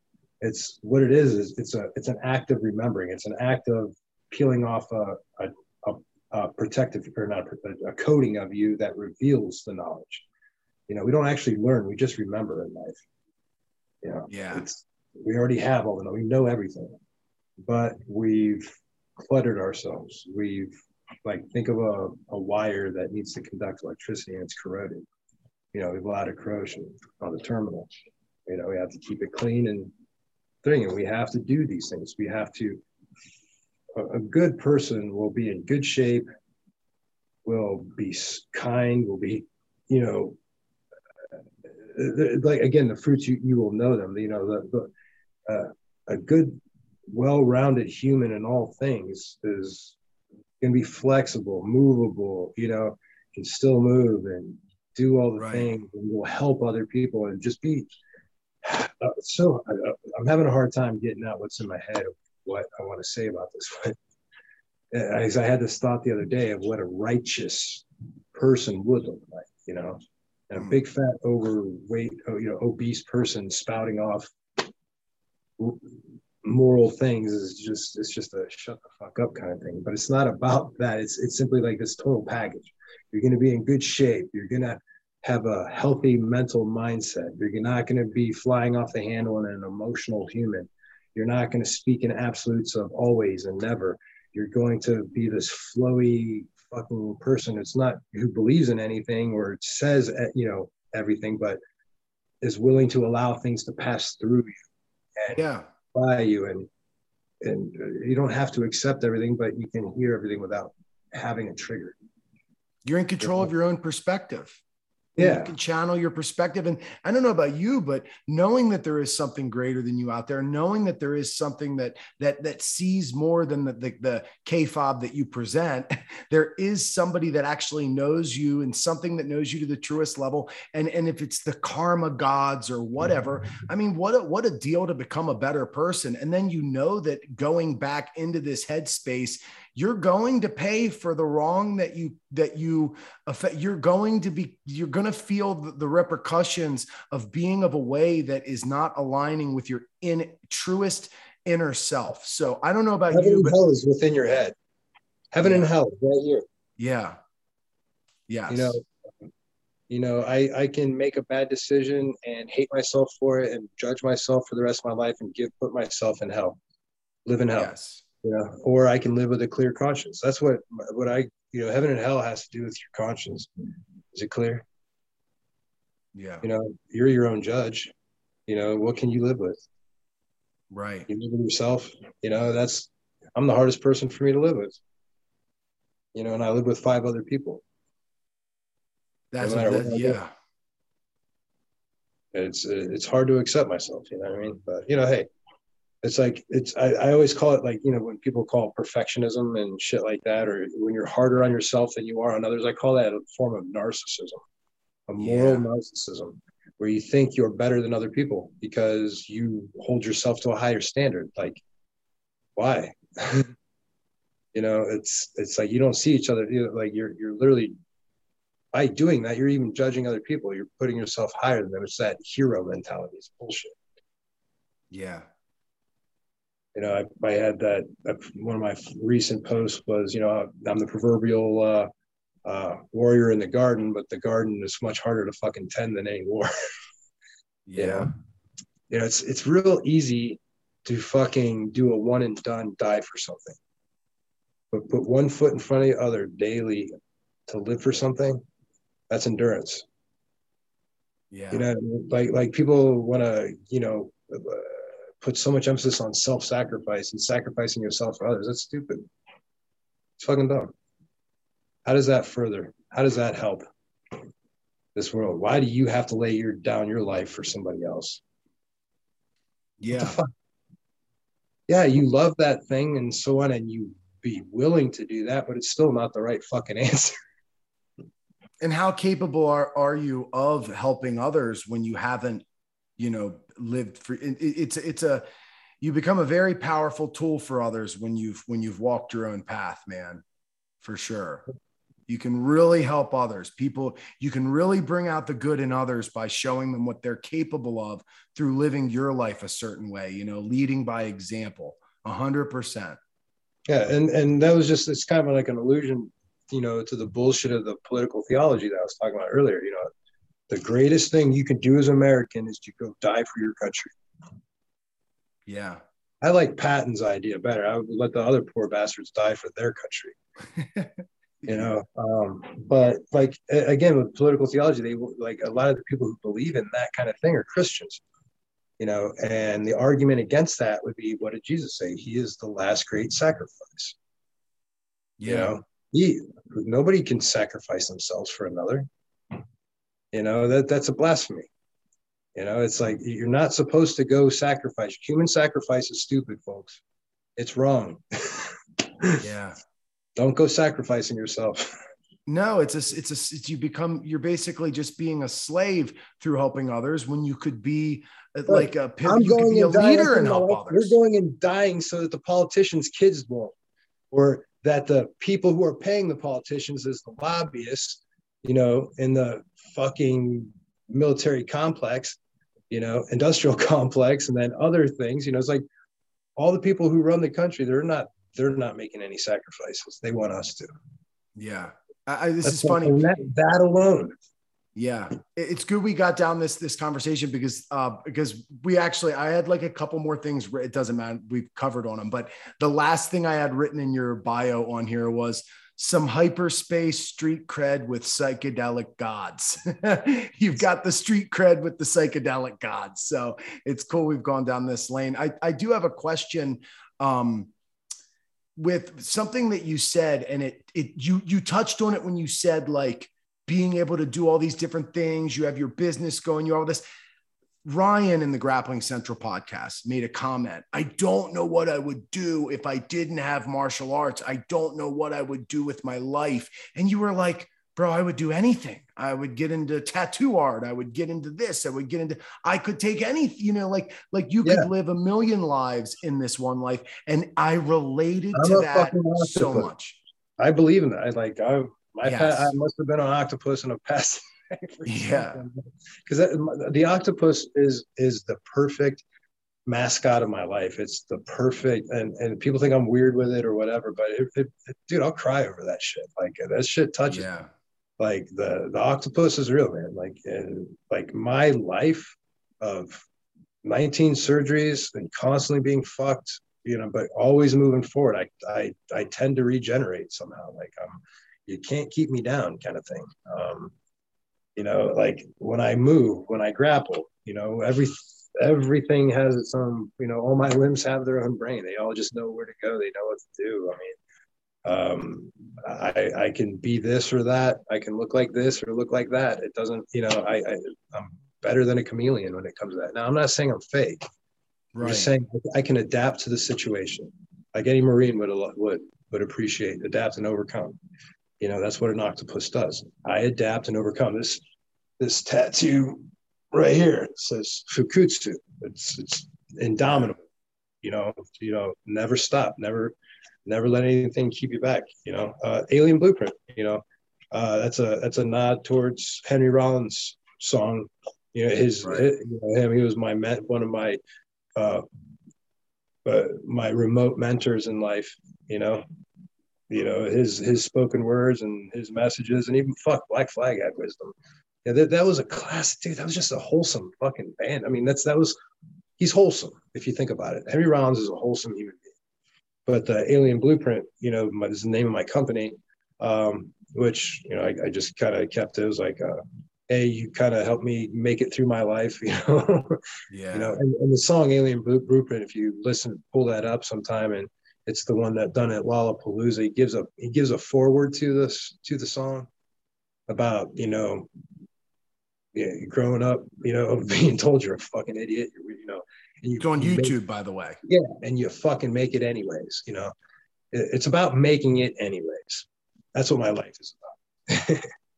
yeah. And you know, it's like I never got to be a champion because it was always another surgery uh, around the corner. Every time I think I'm getting ready to do something great, surgery. Like when I fought, when I took second in the in the uh, first Arnold Classic grappling tournament, uh, I just came a year to the day of having double shoulder surgery. So I spent that whole year down, and then I got to train maybe a month. I was asked at the last minute to. I wasn't even going to compete in it. I didn't think I could. You know, just had fucking double shoulder surgery, um, and I ended up taking second place. I lost to David Van and then him and I became really good friends and training partners. Really cool. But and then after that, you know, surgery, you know, and then I joined the military. Um, you know, just there was just never I was never meant to be a champion. I was never meant to be something great in martial arts. My thing, my shtick in in our industry is that I have been around from the beginning. I've been doing like 1990 is when I started martial arts in general.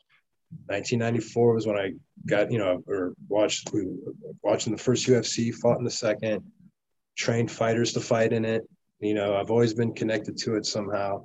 Um, I've always evolved. I kept learning. I achieved black belts in judo. I was a striker when I fought in UFC, and now I have more grappling experience than I do striking. Um, yeah. So I took my weakness and turned it into a greater strength than I ever, you know, ever have. Um, no, I'm not a champion, um, but I can make you one. uh, I've got all the knowledge to do it, you know, that kind of thing. So I have to live through other people now when it comes to that. But guess what? I don't give a fuck. I don't give a fuck if my fighters win or lose. I care about what's going on in between their head and and how they feel. You know, um, yeah. I give them knowledge, and it's, it's, up to them with what they what they do with it. Um, but I, that's that's the real deal. I'm not some awesome anything. I'm no Gordon Ryan. I'm no Ken Shamrock. I'm no Royce Gracie. I've just got longevity. I've been never stopped doing it. And I've kept my eyes and ears open. And I have I've always had cutting edge ideas on it. Like, you know what I mean? Like I've always been ahead of This is the way my brain works. This is just my savant. This is martial arts is is what I know really well. Um, yes. It's a lot of fortitude that other people don't hold on to, man. There's just that nonstop, like that perseverance and fortitude and um, just constantly on the other side of your mistakes, constantly on the other side of your, uh, you know, uh, weaknesses. Um, yeah, man. If you don't give up and you stay in the game, it's just, dude, life is long. You, yeah. Like, it's never too late for anything. It's it's fucking nuts. And once you get, well, I've tapped into. I I don't. I haven't lived in time for a long time. Mm. Time is gone. Doesn't exist to me anymore. It's yeah. not already start running out. Um, I know now. yeah. Just be, just do. Yeah. Yeah, no, I I, I agree, man. Uh, you talked about um, tattoos. I have like a lot. I have a thing you can't see it on here too well, but it's just it's the part of it's just a hand that has a an infinity sign tattooed on it. Yeah. The bottom of it is decaying and dying, and the top of it is is this bright uh, compass of of infinite energy, and it's just like represents that there is we are tapped into. Compass? At the way top, I don't know if you can see. There's like the fingertip is a compass. Gotcha. Like a bright little psychedelic burst of it. But the idea is like of of of everything. We are losing and holding on to everything at the at the exact same time like this infinite and finite mortal and what it's like we live forever but everything dies at the same time. Yes. and that the paradox the grand paradox is once you've once you've come to the paradox once you've come to the yin and the yang you know you you know you've figured it out. All, and all par- uh, a sure sign of a truth is that it's a paradox yes, I agree so much. All truth is a paradox. You can't take it any further than that. that no, is that is nature. That's the scientific law. Um, I I do want to ask you something. You're the perfect person to ask for this because the first guest I had, he has a very good understanding of what's lost in modern day strength philosophy. And you're somebody that's been around you know martial arts like you said especially in in our martial arts since the beginning. I mean i mean even jujitsu was in its infantile stages compared to what it is now. Yeah what, in america yeah. what do you think is this this might be tough to but i'm sure you'll have something. What do you think is missing? If there was something that that people nowadays don't understand about the way that it was what what his what history needs to be remembered for martial artists and and people whether they're a sports competitor whether they're just practicing anything is there something at the high level that is missing that that that people possessed? Maybe not fully obviously people of the modern day maybe have have progressed in a way that it's but but th- there's got to be pieces that you use that are absent from the way things were. And this is on the strength side of no, I was just saying that my first guest oh, okay. has a similar commentary on strength and conditioning. I was saying from a martial arts perspective. Oh, okay, here's okay. what's missing. Okay, so this is my this is another one of my shticks. This is what like if if you were to talk to Emil Fischer or anybody who's ever you know with a seminar or private lesson or whatever, is that the the slowdown. Everybody's just constant go, go, go, go. Hard work, hard work, hard work, hard work, hard work, hard work. Not enough soft work. Not enough working with your blood pressure low, your heart rate low, no fucking adrenaline dumps or anything like that. Actually, smoothly learning and working techniques and concepts. Mm. Like, I don't do big warm ups before we before I teach or anything. I don't want anybody breaking a sweat hard or anything like that. That's for after, you know, like or you'll you'll through through the drilling you'll get your warm up. It's you're not. We're literally going smooth. I don't want to talk louder than this. when I'm teaching. Mm. You understand what I mean? It's a yes. different dude. Uh, like when I've taken people and like usually in a private lesson, man, they've like, I don't even want to go back to class. I just want my lessons to be like this. You know, I had one time where me and my tattoo artist, one of my best friends, uh, Rich Cook, uh, we're at Grace Greystone Tattoo Company. You know, I, I trade jujitsu. He does the octopus, right? So one day we, I took my travel mask, we put it in his backyard, and we're out there in our gis grappling, and all of a sudden thunderstorm, man, just out of nowhere. I didn't know it was going to happen. And we're like, should we clean up? No, my my masks are waterproof. Let's just stay up. Let's just do jujitsu like this, man. I remember I him he had me pinned down. I was on my back, and I look up and I just see this giant raindrop right in my eye. It was just such a cool Zen kind of feeling. And we after we were done, we are both ruined. It was like mm. we don't ever want to do jujitsu in a in a class again, you know.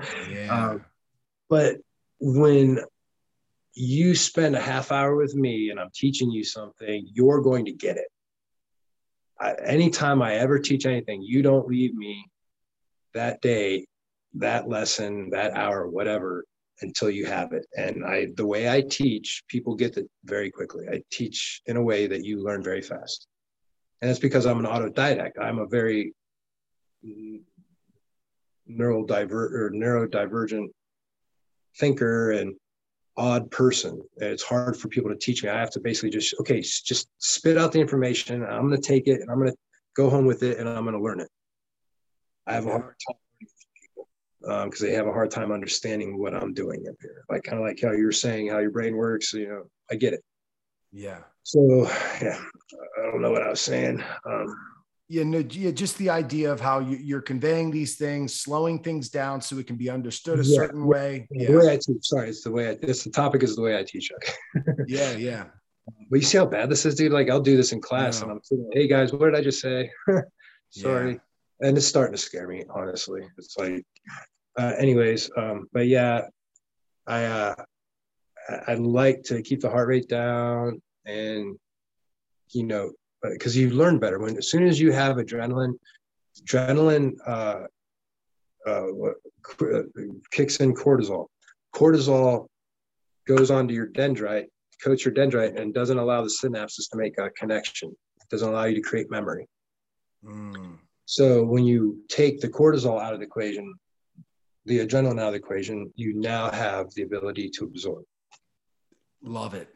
Yes so what you want is your first half hour of instruction to be like that, and then ramp up the drilling of. Uh, you, so you've done this a thousand times, slow and smooth, and smooth as fast, kind of thing. Now we mm-hmm. start adding speed and getting our heart rate up and getting that muscle memory attached to the, you know, everything else, and and doing it under a stressed environment. You see what I mean? It, it's a it's a sequence of events of how you need to learn in order for you to obtain it and use it and as i've done that it really works. It's that's kind of like the main thing i get. Like i had I, I was doing this really complicated leg lock seminar and there was a guy from the school that it was literally his first class was my leg lock seminar. And he did it just fine.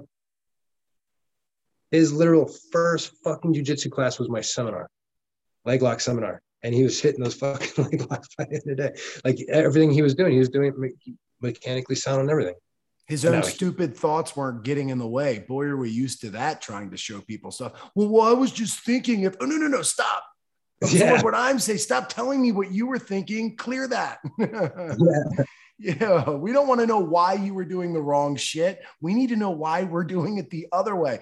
I'll tell you something that's very inspiring about you, and it was affirming. Here's this guy talking about exactly the way I bring all of my arts and things together to make unique me. You were talking about how, and this is something that I think the greatest could be better at, and it would change the game. You'd get a lot of more artists out there and a lot more fingerprints out there. And I can't say that it would always be beneficial, but but it, but it, it's such a great tool. So you talked about how there's so many things to be learned and applied to fighting to to to grappling to whatever that so much so that that you've learned things like systema or been around things like that and you've found a way to find the parts of it that can be beneficial. And for me For instance, when I was learning the drums, I was thinking, I'm not learning the drums, I'm learning jujitsu. Why? Because I'm learning how to juggle left hand, right hand, my feet. I'm thinking of rhythm and how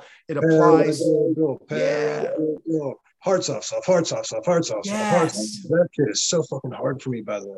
Yeah, you're juggling. Then if you add the nod, so why did I start nodding my head to a rhythm while I was drumming? Because in jujitsu, I'm doing jujitsu. I'm juggling my left arm, my right arm, head yeah. position, foot, foot. Both now I want to listen. The guitar is amazing, and piano and stuff like that because it it's using both hemispheres. It's joining both yes. hemispheres. It's almost like a psychedelic music is a form of like playing music and hearing music is a form of psychedelic therapy so yeah, this thing that you've done, you can now apply to your grappling, your fighting. If you're aware of it, you can apply it tenfold. So are there like things like, like for instance, how I just said that maybe when I'm learning musical scales, maybe I'll think of drills. And then when I'm learning how to actually play music, I think of rolling or whatever analogies. Are there things that you can think of that you've applied to the artist that is you? That 12 that, octaves is all there is. Yeah. There's only 12 techniques, but an endless amount of symphonies can be made. Same thing with jujitsu. Yes. There's only a certain amount of techniques, but it's there's only so many techniques really, but infinite amount of ways we can we, we can do it. It's how it 12. It's one of the magic numbers. But music what, what do you think of what do you think of like the idea of connectivity and invisible jujitsu and like becoming one with the energy that you're you're you're connected to? Like do you think about that kind of stuff when you're when you're locked up with somebody? Are you thinking about the parts of you that are connected to them in a cerebral way a sensitivity sort of way? Let's hold that thought. I gotta piss so bad. Yeah go pee. I'll pee too. So if you're listening just i'm gonna pee too. All right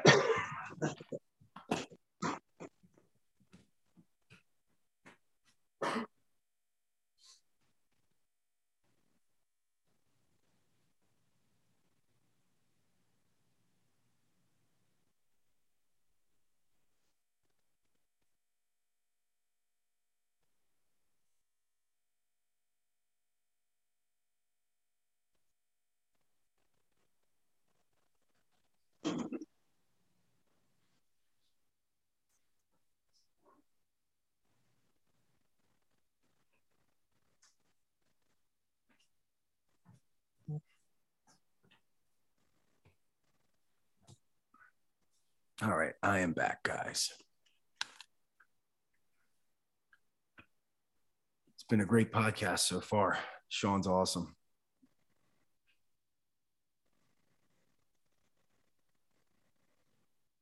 My dog is sleeping on the couch. He was snoring at one part.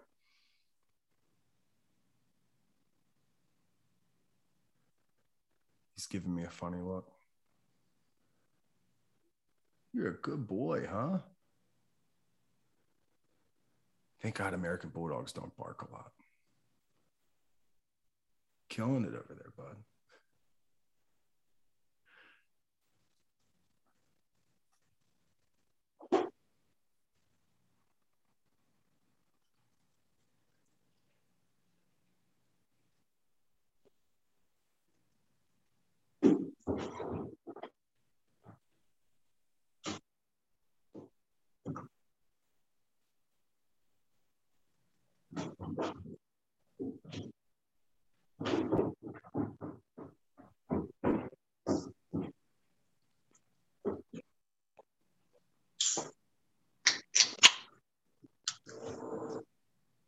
Sorry about that. No, you're good.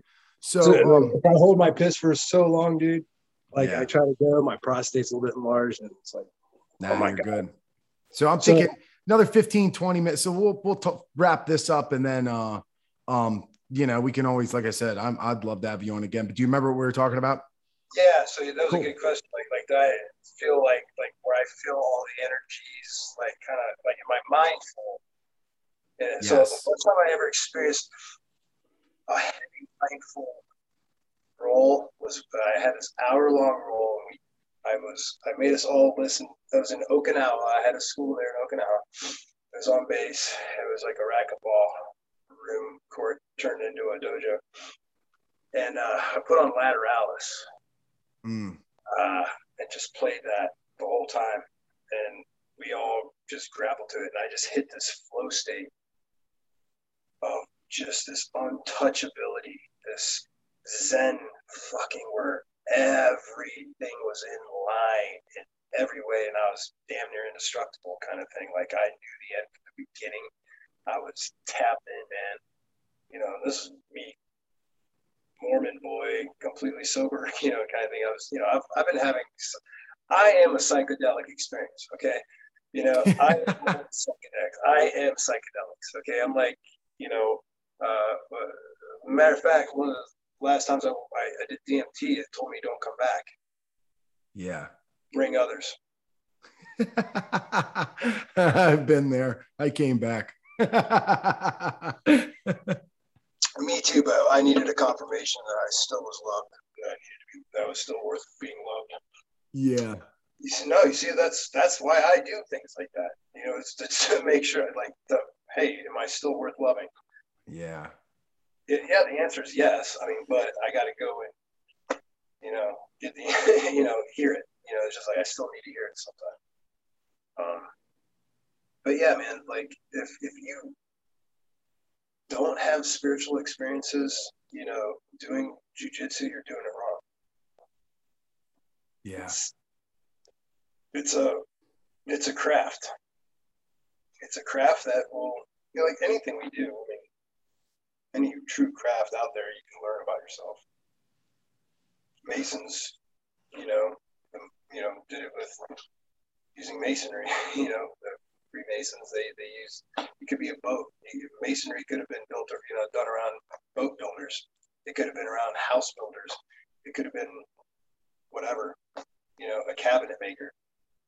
You know, Right. it's, it's just esoterics. It's taking stories, parables of, and comparing them to your life and your mind. Everything is like that. Like I like I know the Bible front and back from being a missionary, dude. That's the wild thing. I'm I'm the I'm a heretic, but I know that stuff better than most people do. You know. Yeah. Um, but like I said, I try not to be too offensive about that kind of stuff because you know people do hold that to their beliefs. But if you're somebody, I, if you're somebody I know who will go to violence, if I insult your God, I'm going to insult your God. Yeah. I'm going to push you.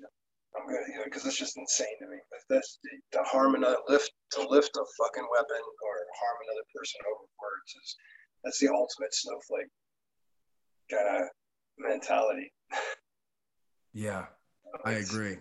drives me nuts. Like, like it's like that's, that's what I hate about the whole Islam thing. You know, if you say something about Muhammad, oh, you're gonna die. Oh, fuck off. You know. And- But I've, I've had Christians where, uh, fuck your God.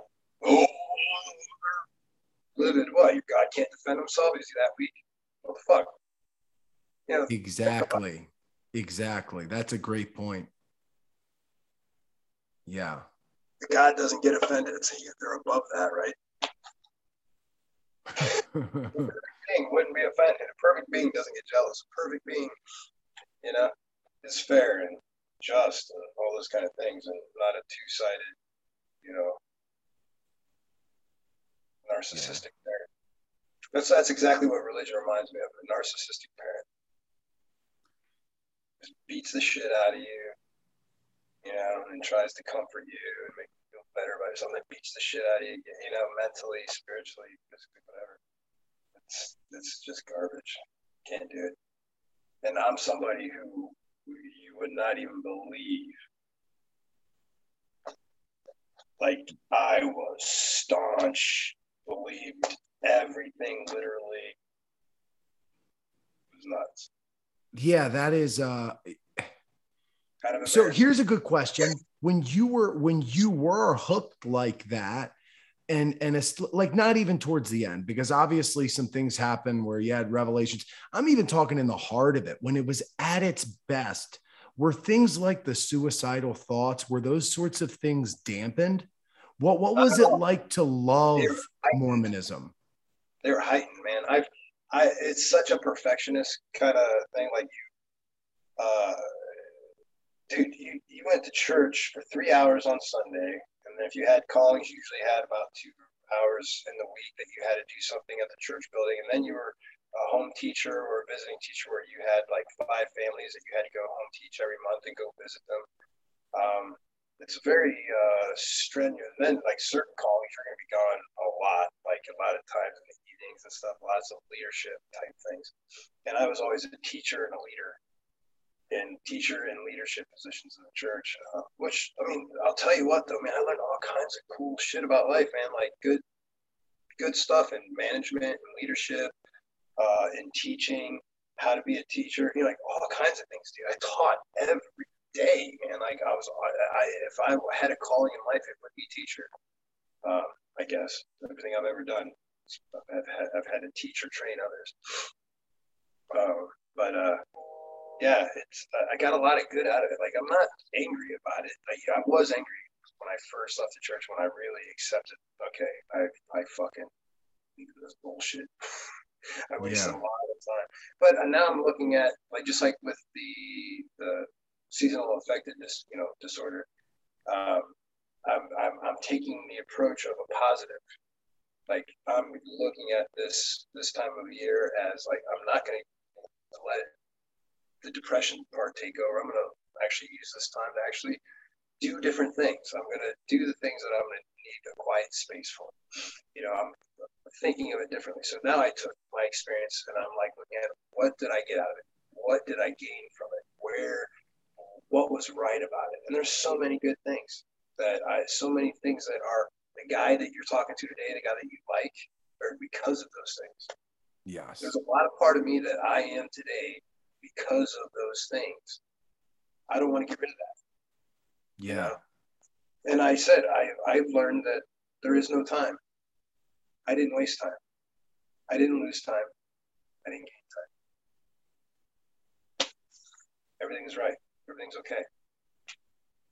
You know, that's that's where I'm at with it all now. It's it's like I have a I have no emotion about the topic. You know what I mean? It's it's gone from me.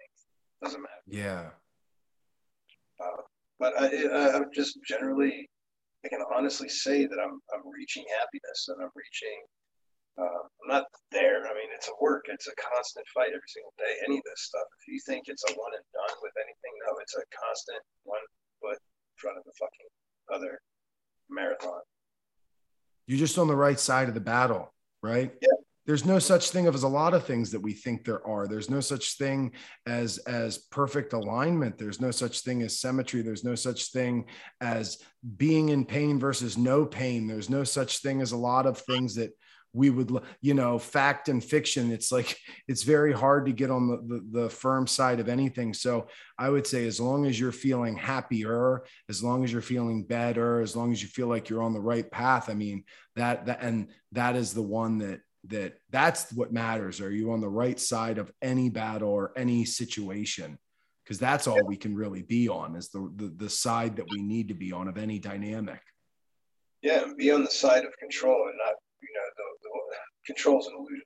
What I mean is right is like be in the driver's seat. Don't be the one dictated to be the dictator. You know what I mean? Like yeah, uh, it's, it's like just take control of that shit. Don't don't allow yourself be pushed around. Don't wait for a savior. Don't wait for somebody to come do it for you or whatever. It's just I don't know how to explain it, but yeah, yeah. Now, I, here's here's a question. Uh, something as we kind of wrap up. Is there anything you want to say about what you have going on now? You know, you say you have this project, this patent thing. I, I mean, you don't have to no, be specific. Not yet. Not yet. I gotta Nothing yet.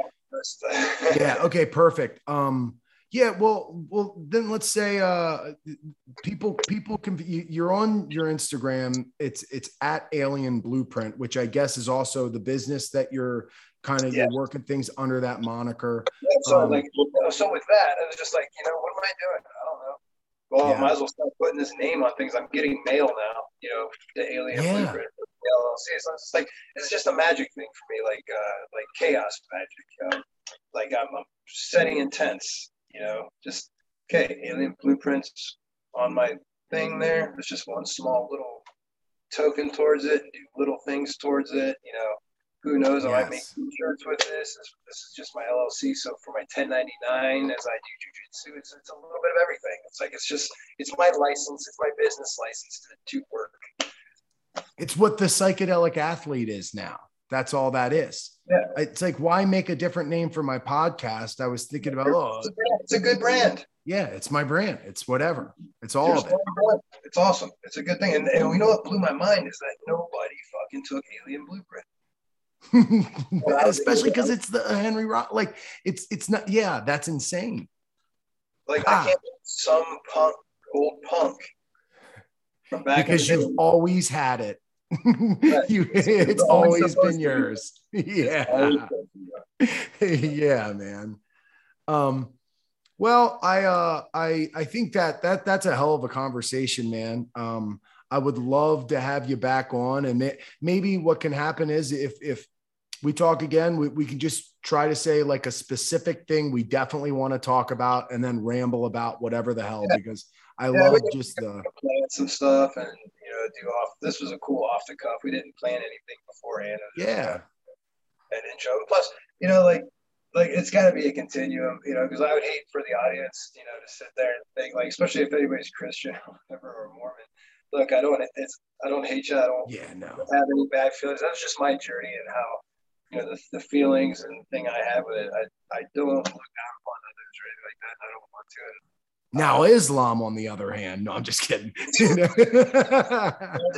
of it, honestly, all of it, all of it. Like any religion, I, I don't, I don't, I, I, I, don't believe religion is good across the board. Right. You, know, you do, but like somebody does, that's. I'm not saying you do. I'm just saying like if I'm at a conversation, that's that's fine. But do not This is a good thing. Do not try to fucking proselytize. Yeah. Don't, don't, try to convert me. Don't tell me I'm wrong. Don't, you know, you live according right. to the way you want to live your religion. Don't say how your religion it dictates how I'm supposed to live. You and can be right or wrong, just don't be bad. you know? Yeah, don't be a dick. Don't be that that kind of stuff.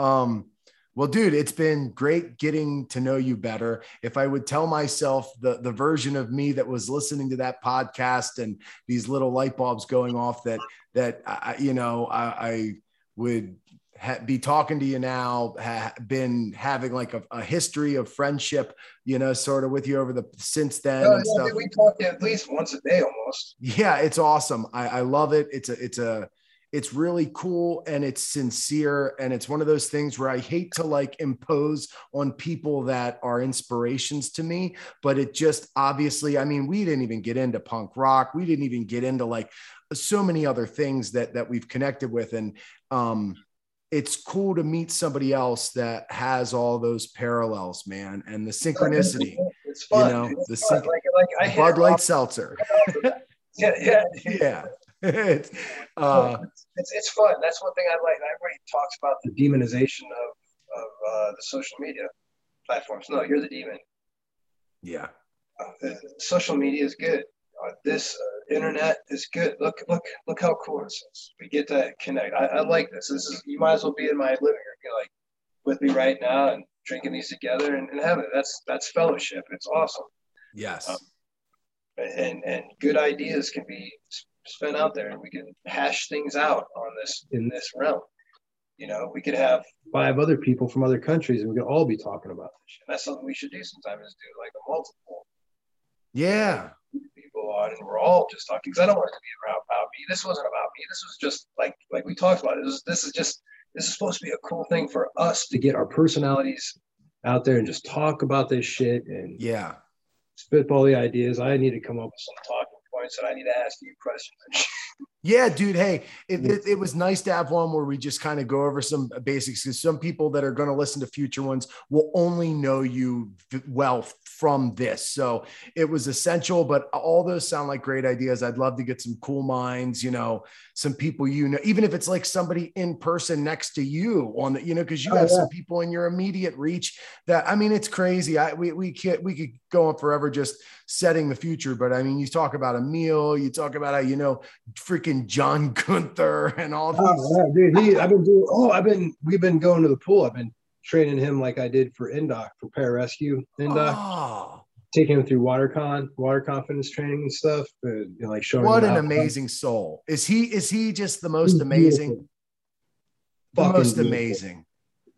wonderful human being. I've watched Yeah. his season of The Ultimate Fighter so many times. I've probably watched The Ultimate Fighter more than anybody I've known him since before he even knew this shit was going to happen. God, is he a legend? Oh, he's great, dude. He's an awesome human being. That's he's like somebody you want to know. And if he's Yes. he's one of the people, if you don't like him, there's something wrong with you, and I'm gonna have to judge. He doesn't have to learn how to be a monk. You know what I mean? He was Dude, he's a walk. He's He's he's a sage, dude. He's just, I mean, he's not like somebody who's gonna tell you, Herb's like try to tell you something like try to be a life coach. You just ask him a question, what he says is pretty much there. You go.